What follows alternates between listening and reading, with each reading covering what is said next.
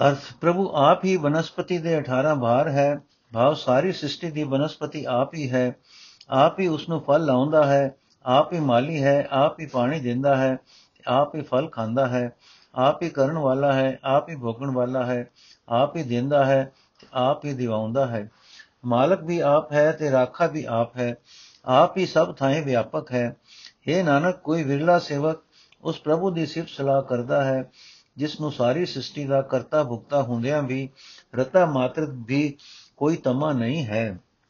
ਸ਼ਲੋਕ ਮਹਲਾ ਤੀਜਾ, ਮਾਨਸ ਭਰਿਆ ਆਣਿਆ, ਮਾਨਸ ਭਰਿਆ ਆਏ, ਜਿਤ ਪੀਤੇ ਮਤ ਦੂਰ ਹੋਏ, ਬਰਲ ਪਵੇ ਵਿੱਚ ਆਏ। ਆਪਣਾ ਪਰਾਇਆ ਨਾ ਪਛਾਣੇ, ਖਸਮੋ ਧੱਕੇ ਖਾਏ, ਜਿਤ ਪੀਤੇ ਖਸਮ ਵਿਸਰੈ, ਦਰਗਹਿ ਮਿਲੇ ਸਜਾਏ। ਝੂਠਾ ਮਦ ਮੂਲ ਨਾ ਪੀਚਈ ਜੇ ਕਾ ਪਾਰ ਵਸਾਏ, ਨਾਨਕ ਨਦਰੀ ਸਚ ਮਦ ਪਾਈਐ। ਸਤਗੁਰ ਮਿਲੇ ਜਿਸ ਆਏ। ਸਦਾ ਸਾਹਿਬ ਕੇ ਰੰਗ ਰਹੇ, ਮਹਿਲੀ ਪਾਵੇ ਥਾਉ। ਸਦਾ ਸਾਹਿਬ ਕੇ ਰੰਗ ਰਹੇ, ਮਹਿਲੀ ਪਾਵੇ ਥਾਉ। ਅਰਥ, ਜੋ ਮਨੁੱਖ ਵਿਕਾਰਾਂ ਨਾਲ ਲਿਬੜਿਆ ਹੋਇਆ, ਇੱਥੇ ਜਗਤ ਵਿੱਚ ਲਿਆਂਦਾ ਗਿਆ, ਉਹ ਇੱਥੇ ਆ ਕੇ ਹੋਰ ਵਿਕਾਰਾਂ ਵਿੱਚ ਹੀ ਲਿਬੜਦਾ ਹੈ ਤੇ ਸ਼ਰਾਬ ਆਦਿ ਕੁਕਰਮ ਵਿੱਚ ਪੈਂਦਾ ਹੈ। ਪਰ ਜਿਸ ਦੇ ਪੀਤਿਆਂ ਅਕਲ ਦੂਰ ਹੋ ਜਾਂਦੀ ਹੈ ਤੇ ਬੱਕਣ ਦਾ ਜੋਸ਼ ਆ ਚੜਦਾ ਹੈ ਆਪਣੇ ਪਰਾਏ ਦੀ ਪਛਾਣ ਨਹੀਂ ਰਹਿੰਦੀ। ਮਾਲਕ ਵੱਲੋਂ ਧੱਕੇ ਪੈਂਦੇ ਹਨ। ਜਿਸ ਦੇ ਪੀਤਿਆਂ ਖਸਮ ਵਿਸਰਦਾ ਹੈ ਤੇ ਦਰਗਾਹ ਵਿੱਚ ਸਜ਼ਾ ਮਿਲਦੀ ਹੈ। ਐਸਾ ਚੰਦਰਾ ਸ਼ਰਾਬ ਜਿੱਥੋਂ ਤੱਕ ਵਸ ਚੱਲੇ, ਕਦੇ ਨਹੀਂ ਪੀਣਾ ਚਾਹੀਦਾ। हे ਨਾਨਕ, ਪ੍ਰਭੂ ਦੀ ਮਿਹਰ ਦੀ ਨਜ਼ਰ ਨਾਲ ਨਾਮ ਰੂਪ ਨਸ਼ਾ ਉਸ ਮਨੁੱਖ ਨੂੰ ਮਿਲਦਾ ਹੈ ਜਿਸ ਨੂੰ ਗੁਰੂ ਆ ਕੇ ਮਿਲ ਪਏ। ਉਹ ਮਨੁੱਖ ਸਦਾ ਮਾਲਕ ਦੇ ਨਾਮ ਦੇ ਰੰਗ ਵਿੱਚ ਰਹਿੰਦਾ ਹੈ ਤੇ ਦਰਗਾਹ ਵਿੱਚ ਉਸ ਨੂੰ ਥਾਂ ਬਾਪ ਇੱਜ਼ਤ ਮਿਲਦੀ ਹੈ। ਮਹਲਾ ਤੀਜਾ। ਇਹ ਜਗਤ ਜੀਵਤ ਮਰੇ, ਜਾਂ ਇਸ ਨੂੰ ਸੋਝੀ ਹੋਏ, ਜਾਂ ਤਿੰਨ ਸਵਾਲਿਆ ਤਾਂ ਸਭ ਰਿਆ, ਜਗਾਏ ਤਾਂ ਸੁਧ ਹੋਏ। ਨਾਨਕ ਨਦਰ ਕਰੇ ਜੇ ਆਪਣੀ, ਸਤਗੁਰ ਮੇਲਾ ਸੋਏ। ਗੁਰ ਪ੍ਰਸਾਦ ਜੀਵਤ ਮਰੇ, ਤਾਂ ਫਿਰ ਮਰਨ ਨਾ ਹੋਏ। ਅਰਥ। ਜਦੋਂ ਇਸ ਸੰਸਾਰ ਨੂੰ ਭਾਵ ਸੰਸਾਰੀ ਜੀਵਾਂ ਨੂੰ ਸਮਝ ਪੈਂਦੀ ਹੈ, ਤਦੋਂ ਇਹ ਜਿਉਂਦਾ ਹੀ ਮਰਦਾ ਹੈ। ਭਾਵ ਮਾਇਆ ਵਿੱਚ ਵਿਚਰਦਾ ਹੋਇਆ ਹੀ ਮਾਇਆ ਵੱਲੋਂ ਉਪਰਾਮ ਰਹਿੰਦਾ ਹੈ। ਪਰ ਸੂਝ ਤਦੋਂ ਹੁੰਦੀ ਹੈ ਜਦੋਂ ਪ੍ਰਭੂ ਆਪ ਜਗਾਉਂਦਾ ਹੈ, ਜਦ ਤਾਈਂ ਉਸਨੇ ਮਾਇਆ ਵਿੱਚ ਸਵਾਲਿਆ ਹੋਇਆ ਹੈ, ਤਦ ਤਾਈਂ ਸੁੱਤਾ ਰਹਿੰਦਾ ਹੈ। हे ਨਾਨਕ, ਜੇ ਪ੍ਰਭੂ ਆਪਣੀ ਮਿਹਰ ਦੀ ਨਜ਼ਰ ਕਰੇ ਤਾਂ ਉਹ ਆਪ ਸੰਸਾਰ ਨੂੰ ਸਤਗੁਰ ਮਿਲਦਾ ਹੈ ਤੇ ਸਤਗੁਰ ਦੀ ਕਿਰਪਾ ਨਾਲ ਸੰਸਾਰ ਜਿਉਂਦਾ ਹੋਇਆ ਹੀ ਮਰਦਾ ਹੈ। ਫਿਰ ਮੁੜ ਕੇ ਮਰਨਾ ਨਹੀਂ ਹੁੰਦਾ। ਭਾਵ ਜਨਮ ਮਰਨ ਤੋਂ ਬਚ ਜਾਂਦਾ ਹੈ। ਪੌੜੀ ਜਿਸ ਦਾ ਕੀਤਾ ਸਭ ਕੁਝ ਹੋਵੇ ਤਿਸ ਨੂੰ ਪਰਵਾਹ ਨਹੀਂ ਕਿਸੈ ਕੇਰੀ। ਹਰ ਜਿਉ ਤੇਰਾ ਦਿੱਤਾ ਸਭ ਕੋ ਖਾਵੇ, ਸਭ ਮੋਤਾਜੀ ਕੱਢੇ ਤੇਰੀ। ਜੇ ਤੁਧਨੋ ਸਲਾਹੇ ਸੋ ਸਭ ਕੁਝ ਪਾਵੇ, ਜਿਸਨੋ ਕਿਰਪਾ ਨਿਰੰਜਨ ਕੇਰੀ। ਸੋਈ ਸਾ ਸੱਚਾ ਬਣ ਜਾਰਾ, ਜਿਨੇ ਵਖਨ ਲਦਿਆ ਹਰ ਨਾਮ ਧਨ ਤੇਰੀ। ਸਭ ਤਿਸੈ ਨੋ ਸਲਾਹੋ ਸੰਤੋ, ਜਿਨ ਦੂਜੇ ਭਾਵ ਕੀ ਮਾਰ ਵਿਡਾਰੀ ਢੇਰੀ। ਸਭ ਤਿਸੈ ਨੋ ਸਲਾਹੋ ਸੰਤੋ, ਜਿਨ ਦੂਜੇ ਭਾਵ ਕੀ ਮਾਰ ਵਿਡਾਰੀ ਢੇਰੀ। ਅਰਥ, ਉਸ ਪ੍ਰਭੂ ਨੂੰ ਕਿਸੇ ਦੀ ਕਾਣ ਨਹੀਂ, ਕਿਉਂਕਿ ਸਭ ਕੁਝ ਹੁੰਦਾ ਹੀ ਉਸ ਦਾ ਕੀਤਾ ਹੋਇਆ ਹੈ। ਸਗੋਂ ਹੈ ਹਰੀ, ਸਾਰੀ ਸ੍ਰਿਸ਼ਟੀ ਤੇਰੀ ਮੁਤਾਜੀ ਕੱਢਦੀ ਹੈ, ਕਿਉਂਕਿ ਹਰ ਇੱਕ ਜੀਵ ਤੇਰਾ ਦਿੱਤਾ ਖਾਂਦਾ ਹੈ। ਇਹ ਪ੍ਰਭੂ, ਜੋ ਮਨੁੱਖ ਤੇਰੀ ਸਿਫਤ ਸਲਾਹ ਕਰਦਾ ਹੈ, ਉਸ ਨੂੰ ਸਭ ਕੁਝ ਪ੍ਰਾਪਤ ਹੁੰਦਾ ਹੈ, ਕਿਉਂਕਿ ਉਸ ਤੋਂ ਮਾਇਆ ਰਹਿਤ ਪ੍ਰਭੂ, ਉਸ ਤੇ ਮਾਇਆ ਰਹਿਤ ਪ੍ਰਭੂ ਦੀ ਕਿਰਪਾ ਹੁੰਦੀ ਹੈ। ਇਹ ਹਰੀ, ਜਿਸ ਤੇ ਜਿਸ ਤੇਰਾ ਨਾਮ ਰੂਪ ਧਨ ਵਕਰ ਲਦਿਆ ਹੈ, ਉਹੀ ਸਾਹੂਕਾਰ ਹੈ ਤੇ ਸੱਚਾ ਵਣਜਾਰਾ ਹੈ। ਇਹ ਸੰਤ ਜਨੋ, ਜਿਸ ਪ੍ਰਭੂ ਨੇ ਮਾਇਆ ਦੇ ਮੋਹ ਦਾ ਟਿੱਕਾ ਮਨ ਵਿੱਚੋਂ ਢਾ ਕੇ ਕੱਢ ਦਿੱਤਾ ਹੈ, ਤੁਸੀਂ ਸਾਰੇ ਉਸੇ ਦੀ ਸਿਰਫ ਸਲਾਹ ਕਰੋ। ਸ਼ਲੋਕ, ਕਬੀਰਾ ਮਰਤਾ ਮਰਤਾ ਜਗ ਮੁਆ ਮਰ ਬਿਨ ਜਾਣੈ ਕੋਏ, ਐਸੀ ਮਰਨੀ ਜੇ ਮਰੇ ਬੋੜ ਨ ਮਰਨਾ ਹੋਏ।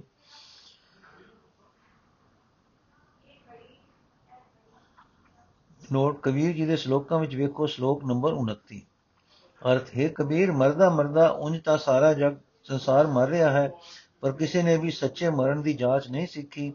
ਜੋ ਮਨੁੱਖ ਇਸ ਤਰ੍ਹਾਂ ਦੀ ਸੱਚੀ ਮੌਤ ਮਰਦਾ ਹੈ ਉਸ ਨੂੰ ਫਿਰ ਮਰਨਾ ਨਹੀਂ ਪੈਂਦਾ। ਮਹਲਾ ਤੀਜਾ, ਕਿਆ ਜਾਣਾ ਕਿ ਮਰਾਂਗੇ, ਕੈਸਾ ਮਰਨਾ ਹੋਏ? ਜੇਕਰ ਸਾਹਿਬ ਮਨੋ ਨ ਵਿਸਰੈ, ਤਾਂ ਸਹਿਲਾ ਮਰਨਾ ਹੋਏ। ਮਰਨੇ ਤੇ ਜਗਤ ਡਰੈ, ਜੀਵਿਆ ਲੋੜੇ ਸਭ ਕੋਏ। ਗੁਰ ਪ੍ਰਸਾਦਿਤ ਜੀਵਤ ਮਰੈ ਹੁਕਮੈ ਬੂਝੈ ਸੋਏ। ਨਾਨਕ ਐਸੀ ਮਰਨੀ ਜੋ ਮਰੇ, ਤਾਂ ਸਦ ਜੀਵਨ ਹੋਏ। ਨਾਨਕ ਐਸੀ ਮਰਨੀ ਜੋ ਮਰੇ, ਤਾਂ ਸਦ ਜੀਵਨ ਹੋਈ ਅਰਥ। ਮੈਨੂੰ ਤਾਂ ਇਹ ਪਤਾ ਨਹੀਂ ਕਿ ਸੱਚਾ ਮਰਨਾ ਕੀ ਹੁੰਦਾ ਹੈ। ਤੇ ਸਾਨੂੰ ਕਿਵੇਂ ਮਰਨਾ ਚਾਹੀਦਾ ਹੈ? ਜੇ ਮਾਲਕ ਮਨੋ ਵਿਸਾਰ, ਵਿਸਾਰੋ, ਵਿਸਾਰ ਨਾ, ਤਾਂ ਸੁਖਲਾ ਸੁਖਲਾ ਮਰਨਾ ਹੁੰਦਾ ਹੈ। ਜੇ ਮਾਲਕ ਮਨੋ ਵਿਸਾਰੇ ਨਾ ਤਾਂ ਸੁਖ ਸੁਖਲਾ ਮਰਨਾ ਹੁੰਦਾ ਹੈ। ਬਾ ਮਨੁੱਖ ਸੌਖਾ ਹੀ ਮਾਇਆ ਦੇ ਪ੍ਰਭਾਵ ਤੋਂ ਬਚ ਜਾਂਦਾ ਹੈ। ਮਰਨ ਤੋਂ ਸਾਰਾ ਸੰਸਾਰ ਡਰਦਾ ਹੈ, ਹਰ ਕੋਈ ਜੀਵਣਾ ਚਾਹੁੰਦਾ ਹੈ। ਗੁਰੂ ਦੀ ਕਿਰਪਾ ਨਾਲ ਜੋ ਮਨੁੱਖ ਜਿਉਂਦਾ ਹੀ ਮਰਦਾ ਹੈ, ਉਹ ਹਰੀ ਦੀ ਰਜ਼ਾ ਨੂੰ ਸਮਝਦਾ ਹੈ। ਇਹ ਨਾਨਕ, ਇਸ ਤਰ੍ਹਾਂ ਦੀ ਮੌਤ ਜੋ ਮਰਦਾ ਹੈ ਭਾਵ ਜੋ ਮਨੁੱਖ ਪ੍ਰਭੂ ਦੀ ਰਜ਼ਾ ਵਿੱਚ ਤੁਰਦਾ ਹੈ, ਉਸ ਨੂੰ ਅਟਲ ਜੀਵਨ ਮਿਲ ਜਾਂਦਾ ਹੈ। ਪੌੜੀ, ਜਾਂ ਆਪ ਕਿਰਪਾਲ ਹੋਵੇ ਹਰ ਸੁਆਮੀ ਤਾਂ ਆਪਣਾ ਨਾਮ ਹਰ ਆਪ ਜਪਾਵੇ, ਆਪੇ ਸਤਗੁਰ ਮੇਲ ਸੁਖ ਦੇਵੇ। ਆਪਣਾ ਸੇਵਕ ਆਪ ਹਰ ਭਾਵੇ। ਆਪਣੇ ਸੇਵਕਾਂ ਦੀ ਆਪ ਸਪੈਜ ਰੱਖੇ ਆਪਣੇ ਭਗਤਾਂ ਦੀ ਪੈਰੀ ਪਾਵੇ। ਧਰਮ ਰਾਏ ਹੈ ਹਰ ਕਾ ਕੀਆ, ਹਰ ਜਨ ਸੇਵਕ ਨੇੜ ਨਾ ਹੋਵੇ। ਜੋ ਹਰ ਕਾ ਪਿਆਰਾ, ਸੋ ਸਭਨਾ ਕਾ ਪਿਆਰਾ, ਹੋਰ ਕੀਤੀ ਝਕ ਝਕ ਆਵੇ ਜਾਵੇ। ਜੋ ਹਰ ਕਾ ਪਿਆਰਾ, ਸੋ ਸਭਨਾ ਕਾ ਪਿਆਰਾ ਹੋਰ ਕੀਤੀ ਝਕ ਝਕ ਆਵੇ ਜਾਵੇ। ਅਰ ਜਦੋਂ ਹਰੀ ਸੁਆਮੀ ਆਪ ਮਿਹਰਬਾਨ ਹੁੰਦਾ ਹੈ, ਆਪਣਾ ਨਾਮ ਜੀਵਾਂ ਪਾਸੋਂ ਆਪ ਜਪਾਉਂਦਾ ਹੈ, ਆਪਣਾ ਸੇਵਕ ਹਰੀ ਨੂੰ ਪਿਆਰਾ ਲੱਗਦਾ ਹੈ ਉਸ ਨੂੰ ਆਪ ਹੀ ਸਤਗੁਰ ਮਿਲ ਕੇ ਸੁਖ ਬਖਸ਼ਦਾ ਹੈ। ਪ੍ਰਭੂ ਆਪਣੇ ਸੇਵਕਾਂ ਦੀ ਆਪ ਲਾਜ ਰੱਖਦਾ ਹੈ, ਸੰਸਾਰ ਨੂੰ ਆਪਣੇ ਭਗਤਾਂ ਦੀ ਚਰਨੀ ਲਿਆ ਪਾਉਂਦਾ ਹੈ। ਹੋਰ ਤਾਂ ਹੋਰ ਧਰਮ ਰਾਜ ਵੀ ਜੋ ਪ੍ਰਭੂ ਦਾ ਹੀ ਬਣਾਇਆ ਹੋਇਆ ਹੈ, ਪ੍ਰਭੂ ਦੇ ਸੇਵਕ ਦੇ ਨੇੜੇ ਨਹੀਂ ਆਉਂਦਾ। ਮੁਕਤੀ ਗੱਲ ਇਹ ਹੈ ਕਿ ਜੋ ਮਨੁੱਖ ਪ੍ਰਭੂ ਦਾ ਪਿਆਰਾ ਹੈ, ਉਹ ਸਭ ਦਾ ਪਿਆਰਾ ਹੈ। ਬਾ ਉਸ ਨੂੰ ਸਭ ਲੋਕ ਪਿਆਰ ਕਰਦੇ ਹਨ ਤੇ ਬਾਕੀ ਹੋਰ ਬਥੇਰੀ ਸ੍ਰਿਸ਼ਟੀ ਖੱਪ ਖੱਪ ਕੇ ਜਮਦੀ ਮਰਦੀ ਹੈ। ਸ਼ਲੋਕ ਮਹੱਲਾ ਤੀਜਾ RAM ਨਾਮ ਕਰਤਾ ਸਭ ਜਗ ਫਿਰੈ RAM ਨ ਪਾਇਆ ਜਾਏ, ਅਗਮ ਗੋਚਰ ਅਤ ਵੱਡਾ ਅਤੁਲ ਨ ਤੁਲਿਆ ਜਾਏ, ਕੀਮਤ ਕਿਨੇ ਨ ਪਾਈਆ ਕਿਤੇ ਨ ਲਿਆ ਜਾਏ, ਗੁਰ ਕੈ ਸ਼ਬਦ ਭੇਦਿਆ, ਇਨ ਬਿਦ ਵਸਿਆ ਮਨ ਆਏ। ਨਾਨਕ ਆਪ ਐਮੇਉ ਹੈ, ਗੁਰ ਕਿਰਪਾ ਤੇ ਰਹਾ ਸਮਾਏ, ਆਪੇ ਮਿਲਿਆ, ਮਿਲ ਰਿਹਾ, ਆਪੇ ਮਿਲਿਆ ਆਏ, ਆਪੇ ਮਿਲਿਆ, ਮਿਲ ਰਿਹਾ, ਆਪੇ ਮਿਲਿਆ ਆਏ। ਅਰ ਸਾਰਾ ਸੰਸਾਰ ਮੂੰਹੋਂ ਰਾਮ ਰਾਮ ਆਖਦਾ ਫਿਰਦਾ ਹੈ, ਪਰ ਇਸ ਤਰ੍ਹਾਂ ਰਾਮ ਲੱਭਿਆ ਨਹੀਂ ਜਾਂਦਾ, ਕਿਉਂਕਿ ਉਹ ਅਪਹੁੰਚ ਹੈ, ਇੰਦਰੀਆਂ ਦੀ ਪਹੁੰਚ ਤੋਂ ਪਰੇ ਹੈ, ਬੜਾ ਵੱਡਾ ਹੈ, ਅਤੁਲ ਹੈ ਤੇ ਤੋਲਿਆ ਨਹੀਂ ਜਾ ਸਕਦਾ। ਕਿਸੇ ਉਸ ਦੀ ਕੀਮਤ ਨਹੀਂ ਪਾਈ ਬਾ ਉਸ ਦੀ ਪ੍ਰਾਪਤੀ ਦਾ ਮੁੱਲ ਕਿਸੇ ਨੂੰ ਪਤਾ ਨਹੀਂ ਤੇ ਕਿਸੇ ਥਾਂ ਤੋਂ ਮੁੱਲ ਦੇ ਕੇ ਲਿਆ ਵੀ ਨਹੀਂ ਜਾਂਦਾ। ਪਰ ਹਾਂ, ਇੱਕ ਤਰੀਕਾ ਹੈ, ਜੇ ਗੁਰੂ ਦੇ ਸ਼ਬਦ ਨਾਲ ਮਨ ਵਿਨਿਆ ਜਾਵੇ, ਤਾਂ ਇਸ ਤਰ੍ਹਾਂ ਪ੍ਰਭੂ ਮਨ ਵਿੱਚ ਆ ਵਸਦਾ ਹੈ। ਇਹ ਨਾਨਕ, ਪ੍ਰਭੂ ਆਪ ਤਾਂ ਮਿੰਤੀ ਤੋਂ ਪਰੇ ਹੈ, ਪਰ ਸਤਿਗੁਰ ਦੀ ਕਿਰਪਾ ਨਾਲ ਇਹ ਪਤਾ ਮਿਲ ਜਾਂਦਾ ਹੈ ਕਿ ਉਹ ਸਾਡੀ ਸ੍ਰਿਸ਼ਟੀ ਵਿੱਚ ਵਿਆਪਕ ਹੈ। ਪ੍ਰਭੂ ਆਪ ਹੀ ਹਰ ਥਾਂ ਮਿਲਿਆ ਹੋਇਆ ਹੈ ਤੇ ਜੀਵ ਦੇ ਹਿਰਦੇ ਵਿੱਚ ਆਪ ਹੀ ਆ ਕੇ ਪ੍ਰਗਟ ਹੁੰਦਾ ਹੈ। ਮਹਲਾ ਤੀਜਾ। ਇਹ ਮਨ, ਇਹ ਧਨ ਨਾਮ ਹੈ, ਜਿਤ ਸਦਾ ਸਦਾ ਸੁਖ ਹੋਏ ਟੋਟਾ ਮੂਲ ਨ ਆਵੇ ਲਾਹਾ ਸਦੀ ਹੋਏ। ਖਾਦੇ ਖਰਚੇ ਟੋਟ ਨ ਆਵੇ ਸਦਾ ਸਦਾ ਉਹਦੇ। ਸੈਸਾ ਮੂਲ ਨਾ ਹੋਈ ਹਾਨਤ ਕਦੇ ਨਾ ਹੋਏ। ਨਾਨਕ ਗੁਰਮੁਖ ਪਾਈਏ ਜਾਂ ਕੋ ਨਦਰ ਕਰੇ। ਅਰਥ ਹੈ ਮਨ, ਜਿਸ ਧਨ ਨਾਲ ਸਦਾ ਹੀ ਸੁਖ ਹੁੰਦਾ ਹੈ, ਉਹ ਧਨ ਨਾਮ ਹੈ, ਇਸ ਧਨ ਨੂੰ ਘਾਟਾ ਉਕਾ ਹੀ ਨਹੀਂ, ਸਦਾ ਲਾਭ ਹੀ ਲਾਭ ਹੈ। ਖਾਣ ਨਾਲ ਤੇ ਮਰ, ਖਰਚਣ ਨਾਲ ਵੀ ਵੀ ਘਾਟ ਨਹੀਂ ਪੈਂਦੀ, ਕਿਉਂਕਿ ਉਹ ਪ੍ਰਭੂ ਸਦਾ ਹੀ ਇਹ ਧਨ ਦੇ ਹੀ ਜਾਂਦਾ ਹੈ। ਇੱਥੇ ਕਦੇ ਇਸ ਧਨ ਸੰਬੰਧੀ ਕੋਈ ਚਿੰਤਾ ਨਹੀਂ ਹੁੰਦੀ ਤੇ ਅੱਗੇ ਦਰਗਾਹ ਵਿੱਚ ਸ਼ਰਮਿੰਦਗੀ ਨਹੀਂ ਉਠਾਣੀ ਪੈਂਦੀ। ਪਰ ਹੈ ਨਾਨਕ, ਜਿਸ ਮਨੁੱਖ ਉਤੇ ਪ੍ਰਭੂ ਮੇਰ ਦੀ ਨਜ਼ਰ ਕਰਦਾ ਹੈ ਉਸ ਨੂੰ ਸਤਗੁਰ ਦੇ ਸਨਮੁਖ ਹੋਇਆ ਹੀ ਇਹ ਧਨ ਲੱਭਦਾ ਹੈ। ਪੌੜੀ ਆਪੇ ਸਭ ਘਟ ਅੰਦਰੇ, ਆਪੇ ਹੀ ਬਾਹਰ, ਆਪੇ ਗੁਪਤ ਵਰਤਾ ਆਪੇ ਹੀ ਜਾਹਰ। ਜੁਗ ਛਤੀ ਗੁਬਾਰ ਕਰ ਵਰਤਿਆ ਸੁਨਾਹਰ, ਉਥੇ ਵੇਦ ਪੁਰਾਨ ਨ ਸਾਸਤਾ, ਆਪੇ ਹਰ ਨਰ ਹਰ ਬੈਠਾ ਤਾਰੀ ਲਾਏ ਆਪ, ਸਭ ਦੋ ਹੀ ਬਾਹਰ। ਆਪਣੀ ਮਿਤ ਆਪ ਜਾਣਦਾ, ਆਪੇ ਹੀ ਗਉਹਰ ਆਪਣੀ ਮਿਤ ਆਪ ਜਾਣਦਾ, ਆਪੇ ਹੀ ਗਉਹਰ ਅਰ ਪ੍ਰਭੂ ਆਪ ਹੀ ਸਾਰੇ ਸਰੀਰਾਂ ਦੇ ਵਿੱਚ ਹੈ, ਆਪ ਹੀ ਸਭ ਤੋਂ ਵੱਖਰਾ ਹੈ, ਆਪ ਹੀ ਸਭ ਵਿੱਚ ਲੁਕਿਆ ਹੋਇਆ ਹੈ। ਤੇ ਪ੍ਰਤੱਖ ਦਿਸ ਰਿਹਾ ਹੈ। ਪ੍ਰਭੂ ਆਪ ਹੀ ਕਈ ਯੁਗ ਗੁਪ ਹਨੇਰਾ ਕਰਕੇ ਸੁਨ ਅਫਰ, ਅਫੁਰ ਹਾਲਤ ਵਿੱਚ ਵਰਤਦਾ ਹੈ। ਉਸ ਸੁਨ ਅਵਸਥਾ ਵੇਲੇ ਜੀਵਾਂ ਦਾ ਮਾਲਕ ਪ੍ਰਭੂ ਆਪ ਹੀ ਆਪ ਹੁੰਦਾ ਹੈ। ਵੇਦ, ਪੁਰਾਣ, ਸ਼ਾਸਤਰਕ ਆਦਿਕ ਕੋਈ ਵੀ ਧਰਮ ਪੁਸਤਕ ਤਦੋਂ ਨਹੀਂ ਹੁੰਦੀ। ਜੀਵਾਂ ਨੂੰ ਰਚ ਕੇ ਸਭ ਤੋਂ ਵੱਖਰਾ ਵੀ ਪ੍ਰਭੂ ਸਮਾਧੀ ਲਾ ਕੇ ਬੈਠਾ ਹੋਇਆ ਹੈ। ਭਾਵ ਮਾਇਆ ਦੀ ਰਚਨਾ ਰਚ ਕੇ ਵੀ ਇਸ ਮਾਇਆ ਦੇ ਪ੍ਰਭਾਵ ਤੋਂ ਆਪ ਵੱਖਰਾ ਨਿਰਲੇਪ ਹੈ। ਸ਼ਲੋਕ ਮਹਲਾ ਤੀਜਾ, ਹਉਮੈ ਵਿੱਚ ਜਗਤ ਮੁਆ ਮਰਦੋ ਮਰਦਾ ਜਾਏ, ਜਿਚਰ ਵਿੱਚ ਦਮ ਹੈ ਤਿਚਰ ਨਾ ਚੇਤਈ, ਕੀ ਕਰੇਗੋ ਅੱਗੇ ਜਾਏ, ਗਿਆਨੀ ਹੋਏ ਸੋ ਚੇਤਨ ਹੋਏ, ਅਗਿਆਨੀ ਅੰਧ ਕਮਾਏ, ਨਾਨਕ ਇੱਥੇ ਕਮਾਵੇ ਸੋ ਮਿਲੇ, ਅੱਗੇ ਪਾਏ ਜਾਏ। ਅਰਥ, ਸੰਸਾਰ ਹਉਮੈ ਵਿੱਚ ਮੋਇਆ ਪਿਆ ਹੈ, ਨਿਤ ਹਿੱਠਾਂ ਹਿੱਠਾਂ ਪਿਆ ਗਰਕਦਾ ਹੀ ਹੈ। ਤਦ ਜਦ ਤਾਈਂ ਸਰੀਰ ਵਿੱਚ ਦਮ ਹੈ, ਪ੍ਰਭੂ ਨੂੰ ਯਾਦ ਨਹੀਂ ਕਰਦਾ ਸੰਸਾਰੀ ਜੀਵ ਹਉਮੈ ਵਿੱਚ ਰਹਿ ਕੇ ਕਦੇ ਨਹੀਂ ਸੋਚਦਾ ਕਿ ਅਗਾਹ ਦਰਗਾਹ ਵਿੱਚ ਜਾ ਕੇ ਕੀ ਹਾਲ ਹੋਵੇਗਾ। ਜੋ ਮਨੁੱਖ ਗਿਆਨਵਾਨ ਹੁੰਦਾ ਹੈ, ਉਹ ਸੁਚੇਤ ਰਹਿੰਦਾ ਹੈ ਤੇ ਅਗਿਆਨੀ ਮਨੁੱਖ ਅਗਿਆਨਤਾ ਦਾ ਕੰਮ ਹੀ ਕਰਦਾ ਹੈ। हे ਨਾਨਕ, ਮਨੁੱਖਾ ਜਨਮ ਵਿੱਚ ਜੋ ਕੁਝ ਮਨੁੱਖ ਕਮਾਈ ਕਰਦਾ ਹੈ, ਉਹ ਉਹ ਮਿਲਦੀ ਹੈ। ਪਰਲੋਕ ਵਿੱਚ ਵੀ ਜਾ ਕੇ ਉਹ ਮਿਲਦੀ ਹੈ। ਮਹਲਾ ਤੀਜਾ ਦੁਰ ਖਸਮੇ ਕਾ ਹੁਕਮ ਪਿਆ, ਬਿਨ ਸਤਗੁਰ ਚੇਤਿਆ ਨਾ ਜਾਏ। ਸਤਗੁਰ ਮਿਲਿਏ ਅੰਤਰ ਰਵ ਰਹਾ ਸਦਾ ਰਹਾ ਲਿਵਲਾਏ ਦਮ ਸਦਾ ਸਮਾਨਤਾ ਦਮ ਨਾ ਬਿਰਥਾ ਜਾਏ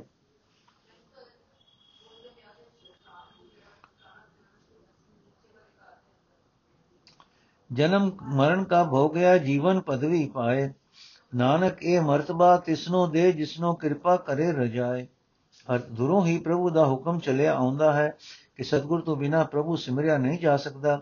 ਸਤਗੁਰ ਦੇ ਮਿਲਿਆ ਪ੍ਰਭੂ ਮਨੁੱਖ ਦੇ ਹਿਰਦੇ ਵਿੱਚ ਵਸ ਪੈਂਦਾ ਹੈ ਤੇ ਮਨੁੱਖ ਸਦਾ ਉਸ ਵਿੱਚ ਬਿਰਤੀ ਜੋੜੀ ਰੱਖਦਾ ਹੈ। ਸਵਾਸ ਸਵਾਸ ਉਸ ਨੂੰ ਚੇਤਦਾ ਹੈ।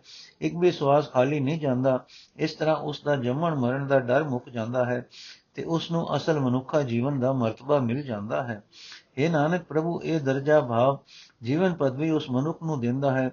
ਜਿਸ ਤੇ ਆਪਣੀ ਰਜ਼ਾ ਵਿੱਚ ਮਿਹਰ ਕਰਦਾ ਹੈ। ਪੌੜੀ। ਆਪੇ ਦਾਨਾ ਬੀਨਿਆ, ਆਪੇ ਪਰਧਾਨਾ, ਆਪੇ ਰੂਪ ਵਿਖਾਲਦਾ, ਆਪੇ ਲਾਏ ਧਿਆਨਾ, ਆਪੇ ਮੋਨੀ ਵਰਤਾ, ਆਪੇ ਕਥੇ ਗਿਆਨਾ, ਕੌੜਾ ਕਿਸੇ ਨਾ ਲੱਗ, ਸਭਨਾ ਹੀ ਬਾਨਾ ਉਸਤਤ ਬਰਨ ਨ ਸਕੀਏ ਸਦ ਸਤ ਕੁਰਬਾਨਾ। ਉਸਤਤ ਬਰਨ ਨ ਸਕੀਏ ਸਤ ਸਦ ਕੁਰਬਾਨਾ। ਅਰ ਪ੍ਰਭੂ, ਆਪ ਹੀ ਸਿਆਣਾ ਹੈ, ਆਪ ਹੀ ਚਤੁਰ ਹੈ, ਤੇ ਆਪ ਹੀ ਆਗੂ ਹੈ, ਆਪ ਹੀ ਆਪਣੇ ਰੂਪ ਵਿਖਾਲਦਾ ਹੈ, ਆਪ ਹੀ ਬਿਨਤੀ ਬਿਰਤੀ ਜੋੜਦਾ ਹੈ, ਆਪ ਹੀ ਮੋਹਨਧਾਰੀ ਹੈ ਤੇ ਆਪ ਹੀ ਗਿਆਨ ਦੀਆਂ ਗੱਲਾਂ ਕਰਨ ਵਾਲਾ ਹੈ। ਕਿਸੇ ਨੂੰ ਕੋੜਾ ਨਹੀਂ ਲੱਗਦਾ, ਕਿਸੇ ਨੂੰ ਕਿਸੇ ਰੰਗ ਵਿੱਚ, ਕਿਸੇ ਨੂੰ ਕਿਸੇ ਰੰਗ ਵਿੱਚ ਸਭਨਾਂ ਨੂੰ ਪਿਆਰ, ਪਿਆਰਾ ਲੱਗਦਾ ਹੈ। ਐਸੇ ਪ੍ਰਭੂ ਤੋਂ ਮੈਂ ਸਦਕੇ ਹਾਂ ਉਸ ਦੇ ਗੁਣ ਗਿਆਨ ਨਹੀਂ ਕੀਤੇ ਜਾ ਸਕਦੇ। ਸ਼ਲੋਕ ਮਹੱਲਾ ਪਹਿਲਾ, ਕੱਲੀ ਅੰਦਰ ਨਾਨਕਾ ਜਿਨ੍ਹਾਂ ਦਾ ਅਵਤਾਰ, ਪੁੱਤ ਜਨੇਰਾ, ਪੁੱਤ ਜਨੀਰਾ ਧੀ ਜਨੂਰੀ ਜੋਰੂ ਜਿਨ੍ਹਾਂ ਦਾ ਸਿਕਦਾਰ। ਅਰਥ ਹੈ, ਨਾਨਕ ਕਲਯੁਗ ਵਿੱਚ ਵਿਕਾਰੀ ਜੀਵਨ ਵਿੱਚ ਰਹਿਣ ਵਾਲੇ ਮਨੁੱਖ ਨਹੀਂ, ਭੂਤਨੇ ਜੰਮੇ ਹੋਏ ਹਨ। ਪੁੱਤਰ ਭੂਤਨਾ, ਧੀ ਭੂਤਨੀ ਤੇ ਇਸਤਰੀ ਸਾਰੇ ਭੂਤਨਿਆਂ ਦੀ ਸਰਦਾਰ ਹੈ। ਭਾਵ ਨਾਮ ਤੋਂ ਸਖਣੇ ਸਭ ਜੀਵ ਭੂਤਨੇ ਹਨ। ਮੱਲਾ ਪਹਿਲਾ, ਹਿੰਦੂ ਮੂਲੇ ਭੂਲੇ ਅਕੁੱਟੀ ਜਾਏ ਨਾਰਦ ਕਇਆ ਸੇ ਪੂਜ ਕਰਾਈ, ਅੰਧੇ ਗੂੰਗੇ ਅੰਧ ਅੰਧਾਰ, ਪਾਥਰ ਲੈ ਪੂਜੈ ਮੁਗਤ ਗੁਮਾਰ। ਉਹ ਜਾ ਆਪ ਡੁਬੇ ਤੁਮ ਕਹਾਂ ਤਰਨ ਹਾਰ? ਉਹ ਜਾ ਆਪ ਡੁਬੇ ਤੁਮ ਕਹਾਂ ਤਰਨ ਹਾਰ? ਅਰਥ, ਉਹ ਹਿੰਦੂ ਉੱਕਾ ਹੀ ਭੁੱਲੇ ਹੋਏ ਖੁੰਝੇ ਜਾ ਰਹੇ ਹਨ। ਜੋ ਨਾਰਦ ਨੇ ਆਖਿਆ, ਉਹ ਹੀ ਪੂਜਾ ਕਰਦੇ ਹਨ। ਇਹਨਾਂ ਅਨਿਆਂ ਗੁੰਗਿਆਂ ਵਾਸਤੇ ਹਨੇਰਾ ਗੁਪ ਬਣਿਆ ਹੋਇਆ ਪਿਆ ਹੈ। ਭਾਵ, ਨਾ ਇਹ ਸਹੀ ਰਸਤਾ ਵੇਖ ਰਹੇ ਹਨ ਤੇ ਨਾ ਮੂੰਹੋਂ ਪ੍ਰਭੂ ਦੇ ਗੁਣ ਗਾਉਂਦੇ ਹਨ। ਇਹ ਮੂਰਖ ਗਵਾਰ ਪੱਥਰ ਲੈ ਕੇ ਪੂਜ ਰਹੇ ਹਨ।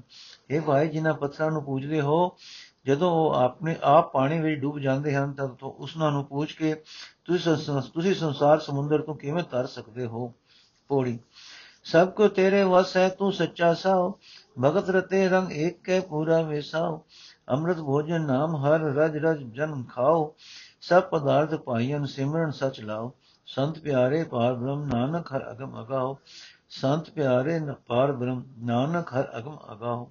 ਅਰਥੇ ਪ੍ਰਭੂ, ਤੂੰ ਸੱਚਾ ਸਾਹ ਹੈ, ਸਭ ਕੁਝ ਤੇਰੇ ਅਖਤਿਆਰ ਵਿੱਚ ਹੈ।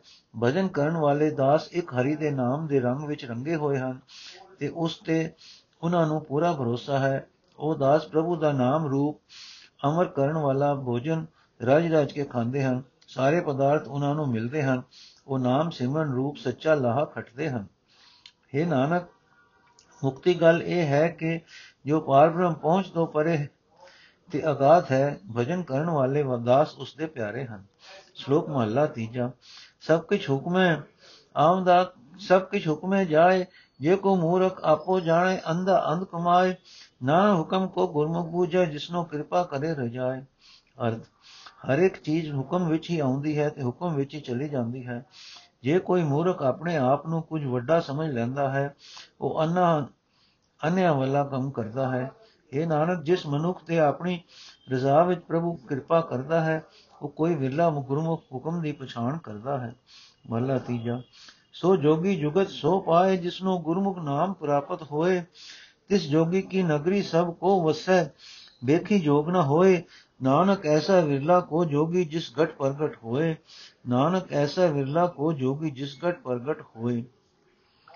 ਅਰਥ ਜਿਸ ਮਨੁੱਖ ਨੂੰ ਸਤਿਗੁਰ ਦੇ ਸਨਮੁਖ ਹੋ ਕੇ ਨਾਮ ਦੀ ਪ੍ਰਾਪਤੀ ਹੁੰਦੀ ਹੈ, ਉਹ ਸੱਚਾ ਜੋਗੀ ਹੈ ਤੇ ਜੋਗ ਦੀ ਜਾਂਚ ਉਸ ਨੂੰ ਆਈ ਹੈ। ਉਸ ਜੋਗੀ ਦੇ ਸਰੀਰ ਰੂਪ ਨਗਰ ਵਿੱਚ ਹਰੇਕ ਗੁਣ ਵਸਦਾ ਹੈ। ਹਨੇਰੇ ਭੇਗ ਨਾਲ, ਰੱਬ ਨਾਲ ਮੇਲ ਨਹੀਂ ਹੁੰਦਾ। ਇਹ ਨਾਨਕ, ਜਿਸ ਦੇ ਹਿਰਦੇ ਵਿੱਚ ਪ੍ਰਭੂ ਪ੍ਰਤੱਖ ਹੋ ਜਾਂਦਾ ਹੈ ਇਹੋ ਜਿਹਾ ਕੋਈ ਵਿਰਲਾ ਜੋਗੀ ਹੁੰਦਾ ਹੈ ਪੌੜੀ। ਆਪੇ ਜੰਤੂ ਪਾਇਨ ਆਪੇ ਆਧਾਰ, ਆਪੇ ਸੁਖਮ ਭਾਲੀਏ ਆਪੇ ਪਾਸਾ, ਆਪ ਇਕਾਤੀ ਹੋਏ ਰਹੇ, ਆਪੇ ਵਡ ਪਰਵਾਰ। ਨਾਨਕ ਮੰਗੇ ਦਾਨ, ਹਰ ਸੰਤਾਰੇ ਨਾਲ। ਹੋਰ ਦਾਤਾਰ ਨ ਸੁਝਈ ਤੂੰ ਦੇਵਨ ਹਾਰ। ਹੋਰ ਦਾਤਾਰ ਨ ਸੁਝਈ ਤੂੰ ਦੇਵਨ ਹਾਰ। ਸੁਧ। ਅਰਥ, ਉਸਨੇ ਆਪ ਹੀ ਜੀਵਾਂ ਨੂੰ ਪੈਦਾ ਕੀਤਾ ਹੈ ਤੇ ਆਪ ਹੀ ਉਹਨਾਂ ਦਾ ਆਸਰਾ ਕਰਦਾ, ਬਣਦਾ ਹੈ। ਆਪ ਹੀ ਹਰੀ ਸੁਖਮ ਰੂਪ ਵੇਖੀਦਾ ਹੈ ਤੇ ਆਪ ਹੀ ਸੰਸਾਰ ਦਾ ਪਰਪੰਚ ਰੂਪ ਹੈ, ਆਪ ਹੀ ਇਕੱਲਾ ਹੋ ਕੇ ਰਹਿੰਦਾ ਹੈ ਤੇ ਆਪ ਹੀ ਵੱਡੇ ਪਰਿਵਾਰ ਵਾਲਾ ਹੈ। हे ਹਰੀ ਨਾਨਕ, ਤੇਰੇ ਸੰਤਾਂ ਦੀ ਚਰਨ ਧੂੜ ਰੂਪ ਦਾਨ ਮੰਗਦਾ ਹੈ, ਤੂੰ ਹੀ ਦੇਣ ਵਾਲਾ ਹੈ। ਕੋਈ ਹੋਰ ਦਾਤਾ ਮੈਨੂੰ ਦਿਸ ਨਹੀਂ ਆਉਂਦਾ। ਸੁਧ। ਵਾਹਿਗੁਰੂ ਜੀ ਕਾ ਖਾਲਸਾ, ਵਾਹਿਗੁਰੂ ਜੀ ਕੀ ਫਤਿਹ। ਇੱਥੇ ਵਾਰ ਸਮਾਪਤ ਹੁੰਦੀ ਹੈ ਜੀ। ਅੱਜ ਦਾ ਐਪੀਸੋਡ ਇੱਥੇ ਖਤਮ। ਇਹ ਐਪੀਸੋਡ ਦੋ ਹਿੱਸਿਆਂ ਵਿੱਚ ਹੋਇਆ ਹੈ। ਪਾਰਟ 1 ਤੇ ਪਾਰਟ 2 ਵਾਹਿਗੁਰੂ ਜੀ ਕਾ ਖਾਲਸਾ ਵਾਹਿਗੁਰੂ ਜੀ ਕੀ ਫਤਿਹ।